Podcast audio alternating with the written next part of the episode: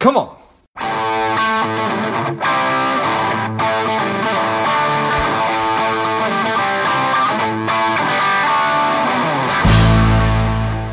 Quick ask before we get started today. I am working to help people lead happier and more contented lives. My part of that is money. So if you enjoyed today's episode or if you've enjoyed past episodes, please take a minute and leave a quick review on iTunes. Subscribe. That helps uh, the show climb up the rankings and helps more people uh, find it. So thanks a lot. Welcome to Money Savage, a savage approach to personal finance. This is George Grumbacher, and the time is right. Welcome to today's guest, strong and powerful Michael Hession. Michael, are you ready to do this? I am, George. Excellent. Let's do this. Michael is a private banking practitioner. He's an entrepreneur. He is an investor. I'm excited to have you on. Michael, tell us a little bit about your personal life, some more about your work, and why you do what you do. Uh, sure. So, uh, yeah, again, Michael Hession. I live in the smallest state in the Union, Rhode Island. Um, have been here for about 15 years now with my wife and two daughters. They're both in their early 20s. Uh, we're kind of dealing with being empty nesters for the first time. And um, so that's my personal situation. My background is um, after coming out of college, I was in, uh, had my own business for uh, 16 years in the marine industry. Um, started out with my dad. Um, he passed away a few years into it, but I, I got to know what it was like to have a sole proprietorship and um, what I came to realize was that, you know, it, it, was great and cool having my own business, but I really was just owning a job. Sure. So I, I owned a job, right? And then so I started to learn about leverage, and eventually I just I shut it down. Um, I still had plenty of business. I just walked away from it. Then I started to, you know, started reading Kiyosaki books and that kind of thing. And uh, my wife and I had bought a uh, rental unit so we did that a little bit where we were, you know, we sold a place, made some money, got another larger place. And then we, then 2008 happened. we were like in the midst of that with a uh, six unit in Providence. And it, it, it we took a, a big hit, the whole, the whole, you know, so we really felt that firsthand, what that was like sure. to, to deal with that. And we actually ended up giving up that property. And um, so I really got to see sort of the other side of leverage.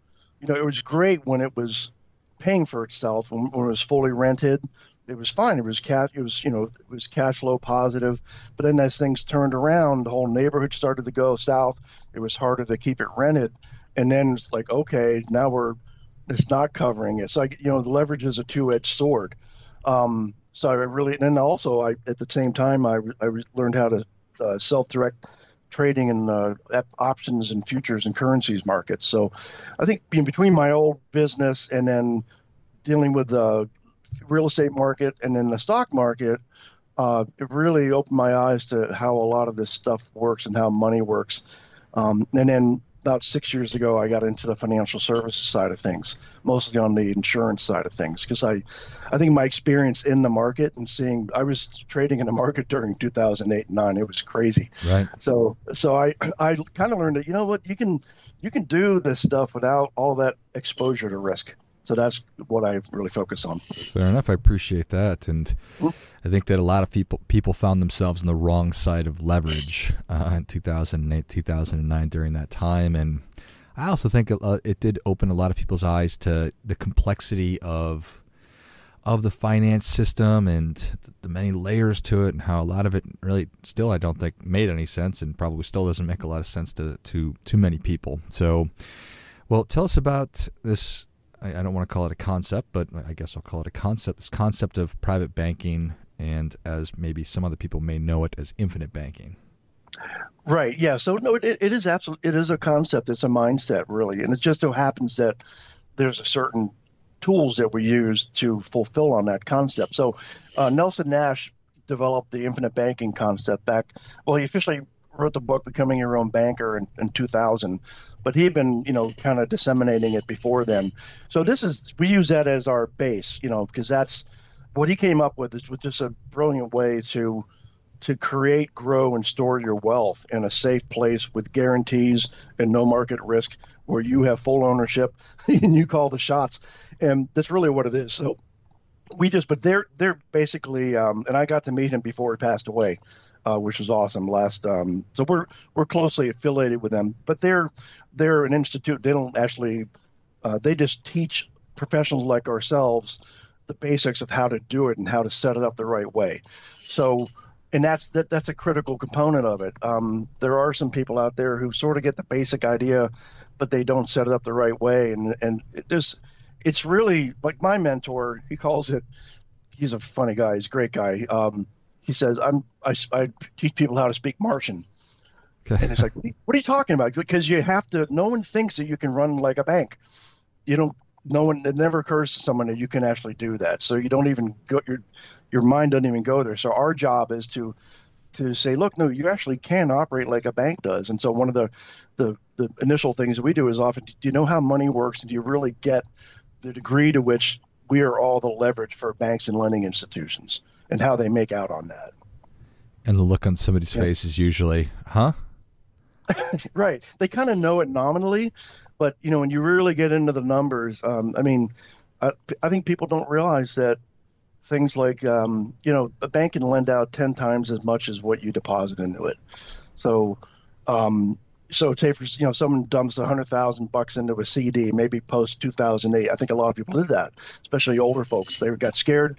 Let's dump it into a CD in the bank and make you know one point two percent or whatever there was at the time and the bank can lend out 10 times that so they can lend out a million bucks on that 100 grand you pop in there mm-hmm. no, and what do they give you in return that little that paltry cd return and then they, they could be lending out to all kinds of things you know making you know maybe 30 times that amount and it's, it's all based on there's like nothing really there so um, and that's what happened in 2008 that they, they're so over leveraged and then when things start to fall apart, there's nothing but really backing it. There were like there were over 1,200 banks that were underwater in 2008. Um, that they just there was so much money lent out because they're able to, they couldn't cover it. So that's why they did what they did. Um, so I think when people really get that and they get that, oh, okay, so, and you know, so they're yeah, it's great that they lend us money, but the what they make us do and what they what they get out of it is it's not it's just the way it is. It's not like some conspiracy. It's just it's evolved that way. But what if you could flip the switch and, and stop losing all that money and have your own system so you don't keep losing that outflow of money and um, so that's really what we're all about. Well, that certainly it's, sounds it's that certainly sounds good. Mm-hmm. Yeah. So and you can't yeah. So tell us how it works. Okay, so what um, we have figured out is that the the best vehicle for this. And actually, people back in the day, in the if you think pre 1970s, many people had they sort of they stored their wealth in whole life insurance policies.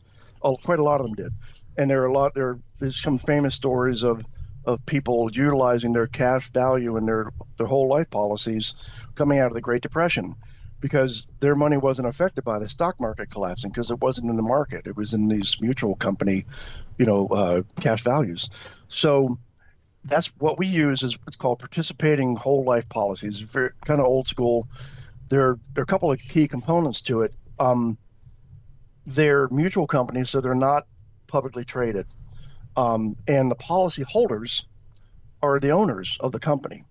Um, it really, anytime a, a, a company goes uh, public, they become beholden to shareholders, people who own shares in the stock, and that can down the road that can be anybody. So you, even if you have publicly traded insurance companies, they're publicly traded, but they're really beholden to the shareholders above and beyond anybody else. So we use only mutual companies because you really own the company. Um, and you just they have guaranteed rates of return and, and the cash flow uh, usually four or five percent. So you can you can almost think of it as a um, like a supercharged savings account, and you you're funding it. Obviously, you're getting a death benefit too. But the key is you can, if as much as you can, if, as much as you feel comfortable, you can put into these policies, and you can access that cash value usually within after 30 days and do whatever you want with it. Um, finance, you buy. it. We we bought a new car about two months ago, and it was kind of cool. We have enough I've, I've got six of these policies now between my wife and I. We had enough cash value where we could say, no, we're going to write a check for it. And we just, we called the company and said, hey, I need um, $12,000. Okay. And they, they send you a check. They don't ask you what it's for. They do start to accrue an interest rate, but it's low. It's usually around 4%. and they never put you on payment terms. Um, so that's part of the magic too, is that you can borrow from your own system. You don't we you want to pay it back, but you don't have to, and there's no payment schedule. So for businesses, for example, there there's a tremendous advantage if you have equipment purchases or something. If you have a bad couple of months, it's not like you have to pay this monthly note back to the bank like you do with a bank. You it just you just pay it back when you can, so you have much more control over your finances, and you you kind of run like a bank does, and all that money stays in your system. You borrow from your own system, you get what you need, and then you pay your system back, and the whole thing grows bigger because of the way we construct it. So, does that make sense? I know this a lot, but that's kind of the basics of it. Yeah, yeah. Fundamentally, I think that it does make sense. So, there's a certain kind of, of a life insurance policy that is a permanent life insurance policy. That means it has uh, an account value or a cash value component to it. And you're yep. talking about mutual life insurance companies because they're not beholden to shareholders. Essentially, the policyholder is the the shareholder of that company, and every time the company issues a dividend, which is probably yep. on an annual basis, the money actually goes into the policy itself. So it goes to your exactly. cash value. Yep. Okay.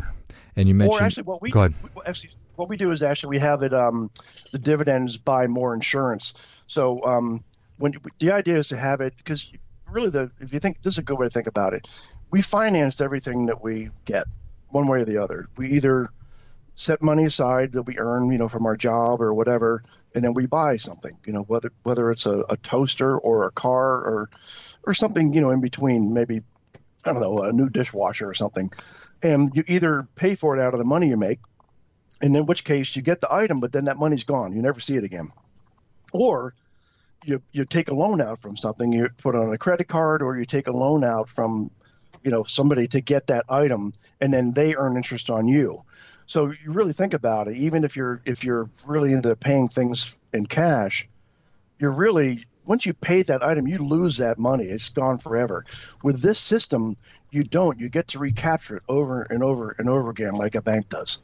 Sure, I got it. Okay. Yeah. And how long does it take for, for money to, to build up inside the, the policy? It depends. Um, uh, here, the first policy we did. So, um, a quick little story. I my first insurance company was uh, was a publicly traded company, and I was a captive agent. Um, and we were pushing this thing called the retirement miracle with universal life policies, which you've probably heard of. And and it was fine. It seemed fine. Um, there weren't really any guarantees so much, and you couldn't really access the cash for quite a while, um, at least tax advantaged. And I heard about this. I, I, got on a podcast with somebody. Like my wife said, "Hey, you should check this out," and it was just so obvious to me this was so much better to do it this way. So we we got we got a policy. So in our case, this is you know everybody's different, but we had, I think we had I don't know twenty four thousand dollars. It came from my father-in-law's passing away it was part of his trust. So we had a chunk of money. We, you know, we, had, we were like, we should do something. So let's. And at the time, all we had was term policies that were going to run out in a few years. So I said we should do one of these. So what we did was we we set it up with this gentleman I learned about it from, and we had say four thousand of it be the annual premium ongoingly, and 20 of it be a particular rider called a paid up additions. And what that does is it's almost like a you front load it, it buys a certain chunk of insurance, and then 30 days later, we were able to access almost all of that 20 grand. So what we did was we had a couple of high interest credit cards, and we said, okay, we'll, we'll take that money from Ohio National was the company, and we they called them up and said, hey, send us 20 grand. Okay, no questions asked. They sent us 20,000 we paid off those high interest credit cards. At the time, we're like, I don't know, 20% or something. And we paid those off, but then we paid our system back. So that's an example of how it can work. So it, it really depends on how, you know, where you are. Um, you know, some people, some businesses, you know, who can have a lot of cash flow, they can, it, it, it it's depends on how you set it up and how quickly you want to access that cash. Got it. I think that yeah. some of the, some of the, like some of these policies get a bad rap, for lack of a better term, because there's not a lot of a lot of cash value buildup in the early years. But you're talking about designing the product so that you can actually just dump money into it. Yep, and the, the key is you have to do it the right way and not have it become what's called a modified endowment contract, which you know the the IRS and its infinite wisdom. Back in the 80s, actually, um, when the stock market had really bad crash in 87 and interest rates were really high, um, uh, the wealthy, a lot of the wealthy folks were, they said, their advisors said, look, dump your money into these single premium whole life policies. You've got a huge death benefit, and you'll be able to access your cash pretty quickly.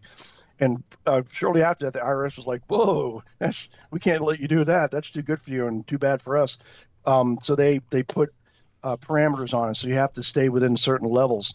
But um, you know, I had a, a, a she had it's not a client yet, but a woman who's a real estate investor who has like a hundred grand and she's she owns multiple properties and she could I showed her how she could she could dump in you know a hundred grand have about 15 20 of it be the base policy but within after 30 days she'd be able to access like 80 grand of it to do whatever she wants with it. The key is only certain companies let you do this. The the biggest one that everyone knows about uh, new york life does not. They're not ibc friendly so we don't use them great company but they just they don't let you do access to policy loans and the cash value in the same way so we use about six or seven uh, Mass Mutual is probably the, the most well known, but they're they're very solid. They've all been around for over 100 years. They've all been paying dividends forever. So um, you have to use the right one in, in order to get that early that early cash value. Fair enough. Mm-hmm. So this is something that that every time that I, I, talk about it, it sounds like a great idea. You get mm-hmm. tax deferred growth on your money. You can potentially access the money tax free. You got it's guaranteed. There's all this all this good stuff. Yet mm-hmm. we have Dave Ramsey talking about how much he hates these kinds of policies. Why? Why is that? I think he doesn't know what he's talking about. When honestly, when it comes to that, um, he's putting out misinformation. He, he says stuff like, um, you know, the first year uh, commissions that are paid out come from the client. That's not true. The, the company pays the, the commissions. It doesn't come out of the, the policyholders at all. I don't know. I, you know I just look. I, I think some of what he says is of value, but he, he he's just wrong on that. Um, sorry, I've got six of these policies now. My mentor has probably 20 of them. It's just not accurate. Look, there there's there are many ways to skin a cat, and I just think he's inaccurate on this. He doesn't. If he really spent the time to understand how these things are structured, too.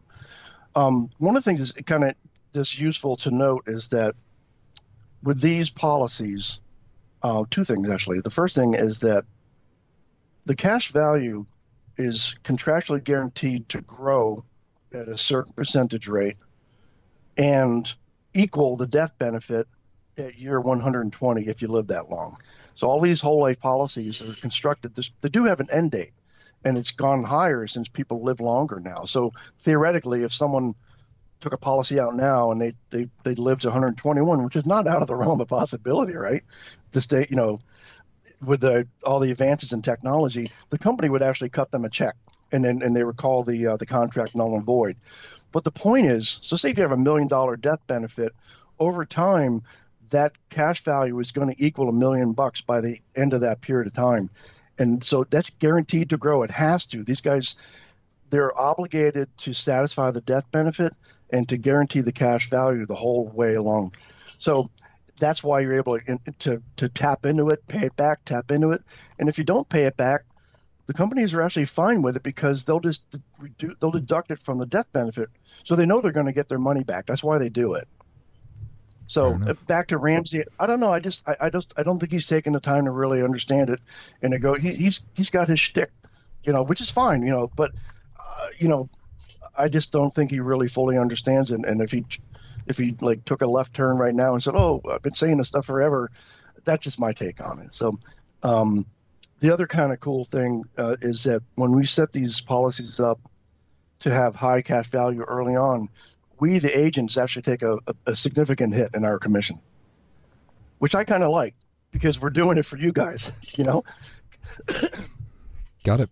It's not about just making as much money as we can. It's just to, to benefit you you know, the whole that old uh, parable about you know, you give a man a fish and he can eat for a day, and teach a man or a woman to fish and they can eat forever. That's what this is about: showing people, businesses, families how they can, you know, take care and create like their own system that they can benefit from ongoingly.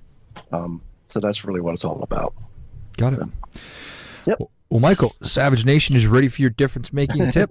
what do you have for them?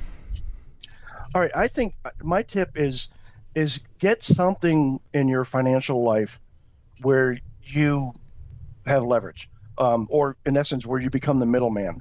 You think about like the the, the the prototypical middleman, you know, they, they make a little bit of money on, on transaction. They don't have much risk, but they make a little something, you know, outside of, you know, their regular job. So just get something in your life where you get some leverage. You, you, to, to make money, unfortunately, the way our system is set up, you have to have some form of leverage. Um, and that could be what we do. It could be, you know, if you're open to network marketing companies that are good or real estate or something so that you have money working for you you know, and you're getting some compounding interest. That's another big part of what we do. So just something, take some time to learn to get something, because otherwise you're going to be left holding a bag. You know, when when the, when things turn south, and that thing, you know, we always go through cycles of boom and bust. So get, you know, take the time to learn to get some leverage on your side, however that looks. Well, that is great stuff. That definitely gets a come on, come on, Michael. Thank you so much. Thank you so much for coming on. Where can Savage Nation learn more about you? So the best way is um, is our website, which is uh, www.privatebankingstrategies.com. And um, anyone interested, I just go there. There are two options. I would actually do both. Um, my mentor and his senior partner wrote a great book, which I think is the best entryway into this whole thing. The, the, the, the book I mentioned earlier that Nelson wrote, Becoming Your Own Banker, is great too, but that can be a, a little bit dense. So our book is totally free. You can access it on our website. And you can also get a free consultation um, where we can look at your situation and see how this could work for you. Um, it's completely free. And if you do, if you do the consultation, just be sure to in the notes, just let them know that that you heard about this on George's show. Um, just so on the Money Savage, so we know, you know where where you came from. Perfect. Yeah. Savage Nation, if you enjoyed this as much as I did, show Michael your appreciation and share today's show with a friend who also appreciates good ideas. Go to privatebankingstrategies.com to learn more about what we've been talking about. Thanks again, Michael. Thanks, George. Take care. And until next time, keep fighting the good fight because we are all in this together. Before I go, quick announcement. I've been asked by so many people over the past couple of years about how do I start a podcast that I've developed and released a course that will teach you exactly how to do that step by step from figuring out the kind of show that you want to have to understanding how all the technology works behind it, and then how to get great guests and uh, keep the thing moving and how to grow it. So, if you're interested in that, check it out. You can go to georgegrumbacher.com forward slash podcast course, and you'll find it there. You can just go to the website. I'll also list that in the notes of the show. What's up, Savage Nation? Please support the show by subscribing, leave us a review, and definitely feel free to share us with somebody you think would like it. Come on!